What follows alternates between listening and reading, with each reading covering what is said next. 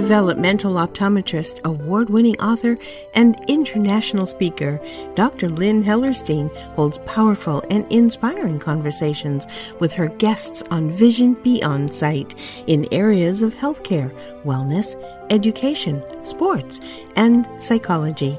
They share their inspirational stories of healing and life transformation through their vision expansion. Billions of people have vision problems, and vision is more than 2020. Vision Beyond Sight will help you see with clarity and gain courage and confidence. Your vision does not define you, you define your vision. With Dr. Lynn's new way to look at your life through a new lens, you will be ready to meet yourself and receive visualizations for miracles to come. Welcome to Vision Beyond Sight. Today we have an extraordinary guest. Let me give you a little background about your guest. Today, Sariel Beckenstein joins us. Sariel is a certified life coach and an EFT master practitioner. And don't worry if you don't know what an EFT master practitioner is, because I'm sure he'll be letting you know in a few minutes. Sariel is committed to supporting people to get the best of themselves, be able to manifest anything they would like to attract in their life, from love of their dreams, attracting their best career, being financially free, losing weight, or gaining confidence. Sariel's created the course Return to Self and was highly influenced from the various modalities he studied. What's great is Sariel has led these courses since 2008 around the world, from coast to coast in the USA, Canada, Europe, Israel, and now on Zoom, who knows where. Sariel, tell us a little bit about who you are, what you do, and then we'll delve into return to self. Welcome. Thank you. It's so great to be here. Well, it's great to have you. And I might also mention you come as a guest, but you also come as my loving brother in law who has taught me, mentored me, and it's just really wonderful to have you here today. Well, thank you, Lynn. Thank you. So, yeah, I'm Sariel Beckenstein. And I've created a course which is called Return to Self. And the course went through a lot of different changes over the years since I started leading the course and coaching. And I initially only started with supporting and helping people to track the love of their dream. In fact, I first started only with men who are gay to attract other gay men into their life. And then it kind of evolved because I got a lot of requests from women. What about us? I mean, we would love to meet the love of our dream. So I incorporated men and women. And I thought, wow, this is great to have in one room straight women with gay men. There's no tension. This can really go well. And, and it did. And it was wonderful. But then men, straight men started coming to me and women, lesbians. And, you know, I just like opened it up. And that was my course for quite a long time the five steps to attracting the love of your dream. And that was like my niche, my place. This is where I felt more comfortable. And over the years, I noticed that there's more that I can offer people. And in one course that I did in Mexico, and this was before the pandemic, so it was a live course, and I led the course and I didn't give it a title. And I asked the people at the course when it ended, what would you call this course? And it was almost unanimously that everybody said what we felt like going through the course with you was returning to self returning to who we are, returning to the basic of who we are, to the place of being born and only love was present. Wow. And I just loved it. And from there, I developed a whole new curriculum and a whole new course that incorporates, you know, attracting love, but attracting so many things as you have mentioned. And that's what I do. I help people to get back to the real self so that they can actually have the freedom without the baggage that they're carrying from very young age that holds them back enables them to move on and to manifest what they want to do in life that's very touching, Sariel. And it's been a treat for me to watch you through your progression over the years. But I know certainly, like from my own experience of getting so involved in vision expansion, it usually has to do with what happened in my life early on that led me into pursuing this kind of a career. You know, what were some of the major big steps or issues or traumas that led you into this type of work? So that's really great. It's normally us who've gone through trauma and have gone through some rattling of our cage at a very, very young age that has us want to heal and then pass it on to others. And that's exactly what happened to me. I was born to very, very young parents. And my mother was 19 when she had me, and my father was 21. Father is a Holocaust survivor, young kid, Six years prior to that, he was still in the Holocaust. And then he becomes a dad. And my mother had no experience whatsoever. She literally finished the Girl Scouts, got married, and, and had me. My early existence was chaotic. My parents had an amazing, passionate love, but it was passionate both ways. When they were good, they were very, very good. And when they were bad, they were horrid. It was crazy. And I never knew where I am going to be and what's going to happen. Because is this going to be a high, passionate day at home? Or is it going to be full of fights and just like butting heads and screaming and shouting and so on and so forth? As a very, very young kid, I took on that my parents are blind. They are fighting when they've got this wonderful little kid that is at home. And I felt like they were not seeing me. Like, had they seen me, had they noticed me, they would not go on fighting the way they did. Like, how can two people be in this passionate fighting and still have this little kid at home and develop this thing that I needed to do something for them to see me. And I couldn't just be loved. I needed to do something in order to be loved. And I will never forget, I was four years old, and my dad came home late, which was a usual thing for him. And when I say late, it was probably 11 or 12 o'clock at night. And he and my mom started fighting, and it was a horrible fight they were actually wrestling. They were just like physical with one another. What I did is initially I tried to break this fight and nothing helped. They didn't even listen. And I went to the kitchen and I took a little stool and I stood on the stool and I started washing dishes in, in the sink.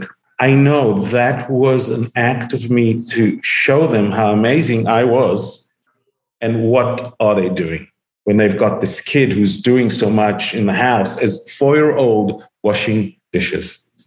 And I got into this pattern of thinking that I am not lovable. And in order for me to be loved, I need to do. It's not just going to come to me. I've got to do. And it showed up for me in later years, but even in my childhood, at the age of nine, parents finally decided to split. And the way they did it, um, unfortunately, my mother had an affair with our next door neighbor. And my grandparents wanted to break their affair. So, what they decided to do was to send my mom and my little brother, who was then two years old, to South Africa. That's where our family's from. And to explain this whole thing to me, they sat me down in our living room and they said, So this is what's going to happen. Mom and my little brother are going to go to South Africa for an unlimited time. We didn't know how long. Your father will be going to live with his parents, which is my other grandparents. The family home is going to be rented out, and you are going to come and live with us. That's my grandparents. So, in five minutes, my whole life that I knew was going one way was going on completely another way. I was away from my parents. I could not understand my, my why my mother didn't take me as well. I could not understand how my father didn't decide, okay, she's going, but I'm going to be with my son.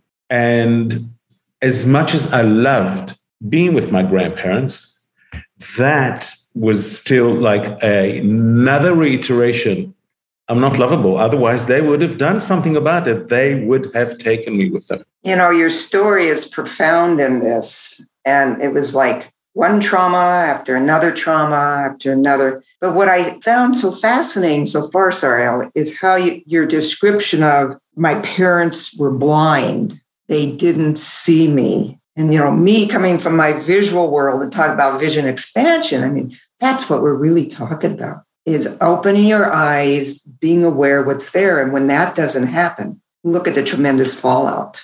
Yeah. And occurs. And here you're recalling in such detail, you know, age four, age nine, unbelievable the, the impact yeah. that it must have on you. And here you are as an adult still working on it. Yeah, it's amazing. Yeah. And yeah, so I took that into my youth, into my growing up years, and all my relationships have always been with people who were not reachable, were not available, and the availability looked in different ways. I would go and be with someone who is, I lived in New York and he lived in Chicago. Perfect, you know, unavailability, geographically unavailable. Or if they were attached to someone else, bravo. If they were married or anything, that was just like you know, it gave me the space of being what I am familiar with. Or if they were emotionally unavailable, or all of those things, as if you were not available, I was there because you became so hot. You were so attractive because it allowed me to go back to my childhood wounding and to, to reenact and relive all those years. And it was only when I was doing a lot of different therapy with a, a lot of different modalities, including Rubenfeld synergy and emotional freedom technique and regular therapy and you know just like on and on and on. I did so many things and so many workshops. I used to call myself a workshop junkie. I mean i heard a workshop and i would do it. Uh, you didn't even have to enroll me or a workshop i'm there and they were all good. They were all great. They all really helped me to know that for me to receive love and to be loved, I just need to be as opposed to do. And when I was at that space and place, I realized that now is my turn to give it to others. Now is my place to help others see that, whatever their story is, whatever their history is, but I've got enough tools that I can actually help them and support them and cradle them to be able to actually get back to who they really are. So, if I could maybe shift gears just a little bit after hearing you know your story and what you now are doing and returning to self and helping others. Can you share some of the you know strategies and techniques that you know i know you went through lots of training and coaching but you also now use tapping and law of attraction.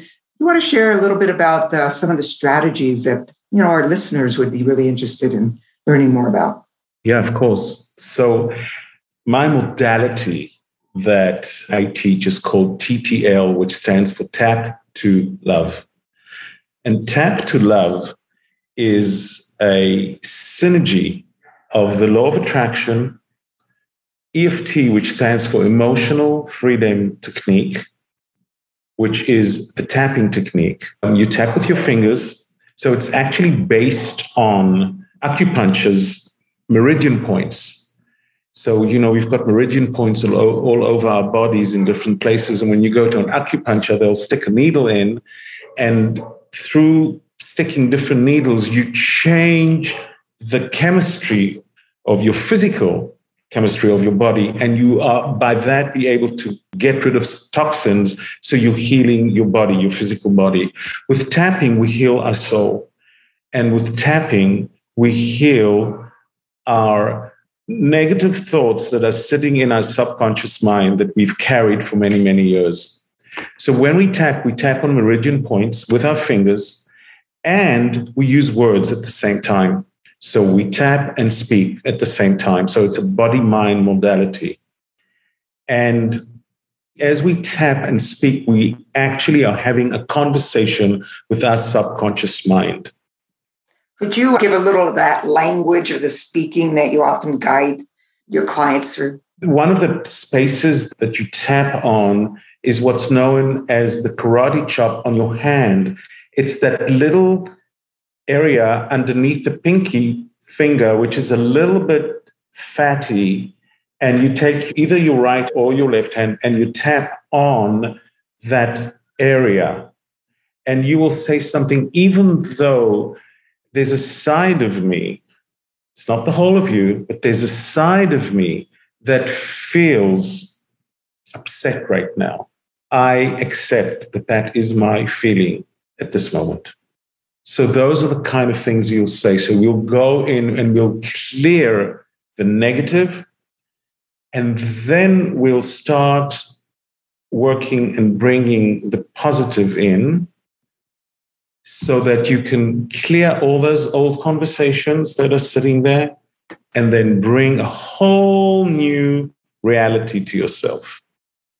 So, acceptance and forgiveness is a really big part of moving through this tapping. Is that right? Yeah. Other modality that I use that really speaks about what you've just said about forgiveness is the ancient philosophy of Ho'oponopono. And in Ho'oponopono, the ancient masters were using four very, very healing words, which is, I love you, I'm sorry, please forgive me, thank you. And what I do now is I incorporate those four magical healing words with the tapping. So people will first go into, I love you. And they will talk about how much they love themselves. What is that about themselves that they love? And then we'll go into the area of empathy. I am sorry. And if I'm looking at my own life, I will say things like, I am sorry, my little kid or I will call myself the name that I was given as, as my nickname as a little kid. I am sorry, my little sorry, for feeling that you were not loved, for going through this horrible experience of parents fighting and yada, yada, yada, yada, yada, for having that experience of in five minutes, your life had to completely change.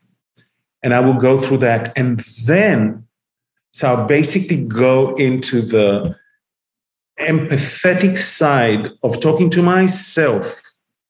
I'm sorry that I had to go through that. Then it's the taking responsibility part. What did I say about myself as a little kid that I can actually forgive myself for? And I will say, I forgive my little sorry for taking on thinking that he's not lovable that your parents, my little kid, fought and you made it mean that you are not lovable and you took on having to do as opposed to being. You couldn't take it for granted that you are lovable. In order for you to be loved, you needed to do. And then we go into the area of thank you and thank you. And I thank myself for all with all the chaos that I lived with and all the trauma that I lived with and all of that that was happening. I was still able to achieve a lot of things. And my life actually looks pretty great and amazing. And I thank myself for that. And I say, thank you. Thank you, my little kid. And I thank my adult. And I go through that. And to sum it up, because I've done the groundwork already, I will go into just using the four words and tapping on them. I love you. I'm sorry. Please forgive me. Thank you. So I use the basis of EFT and I use the basis of Ho'oponopono and they set together in a tapping modality called Tap to Love. And through this process, we are really able to get back to who we were born to be return to self, and love is the word. It's all about love. Sariel, this is so moving. I mean, I'm almost in tears. And I think anybody listening right now, it just sets them back to, you know, childhood and situations. And you just even speaking about it really is very inspiring. It's a very powerful work you put together. And I love the tapping to love. I, I love that little, know, saying, that mantra. Yeah. Yeah. Thank you. Well, just because of time here, we're going to need to wrap this up pretty soon. Do you have any couple tips for our listeners of, you know, what they can do? We're going to talk about your course in just a minute and how they can get a hold of you. But yeah, do you have any tips for the people listening today that can move them? Yeah, two tips. If you can be in space on a daily basis of bringing love to yourself, bringing love to who you are. Love yourself. So that would be the first tip that I would give. And the second tip, which I actually use in my course, I ask people to do a blessing scenario. And the blessing scenario consists of three different blessings. The first one is blessing ourselves, counting all the blessings in our lives, everything, and doing it on a daily basis. So you can go into the big things of blessing where you've gotten up to today and how amazing your life is and all the good things that did happen in your life. And then even count the blessings of going to this beautiful tea room today under beautiful trees in Mexico and drinking my favorite tea, rooibos. You literally write down your blessings. It's just like a wonderful way to really acknowledge yourself. Then the other tip is to bless somebody else that you feel they need your blessing, somebody who's going through a process of needing healing. And the third blessing is bless someone that you are standing on their shoulders. So if you are a writer or you're an, an aspired writer and you want to become a writer, bless somebody who's written some books that you love and appreciate and respect. Bless them because they've already created the path for you to become your own writer. So, those are the tips that I would give anybody. You can do it without my course, but just remember the blessings and remember the self love. And that's a biggie for many of us. And that's important. You know, some of this reminds me of the kindness blessing. May I be happy, may, you know, and you first bless yourself and then you bless others. And it just breaks that constant cycle we have of negative talk and discouraging. That is just beautiful. So, Sariel, if you had a magic pair of glasses that you could see the world the way you'd love to create the world, what would that world look like to you? Peaceful, a full stomach, and love. That's beautiful.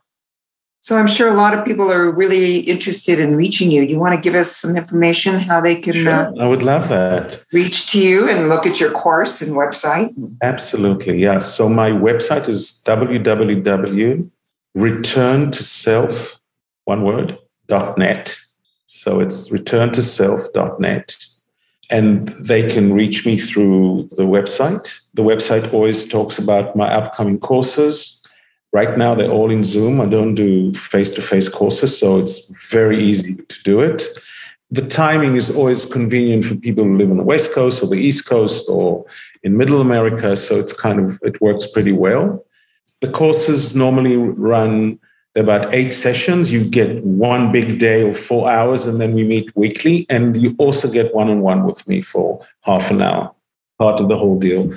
So I would love to see as many of you. The dollar sign next to my course is low for one reason. I would like as many people that can to be able to do my course. And that is my goal that many, many people can actually get access to it and not have a financial constraint that say, okay, I'd love to do it, but I can't. It's very reasonable. So that's great. I'd love to see you and thank you.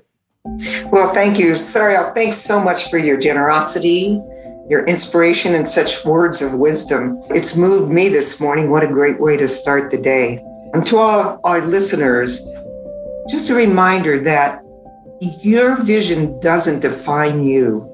You define your vision. You know, and look at the world through the lens of clarity, courage, and confidence. And as Sariel reminds us all, love yourself. Thanks to all of you. Thanks for listening, and we'll see you next week for our next episode. Thank you so much. Bye bye for now. Bye bye. Thank you for joining us today on Vision Beyond Sight. Join Dr. Lynn Hellerstein each week to help you find clarity in your functional vision and expand the power of your seeing brain to gain courage, confidence, and success in your life. Remember, your vision does not define you, you define your vision. For more information and find additional podcasts, visit lynnhellerstein.com. See you next time on Vision Beyond Sight.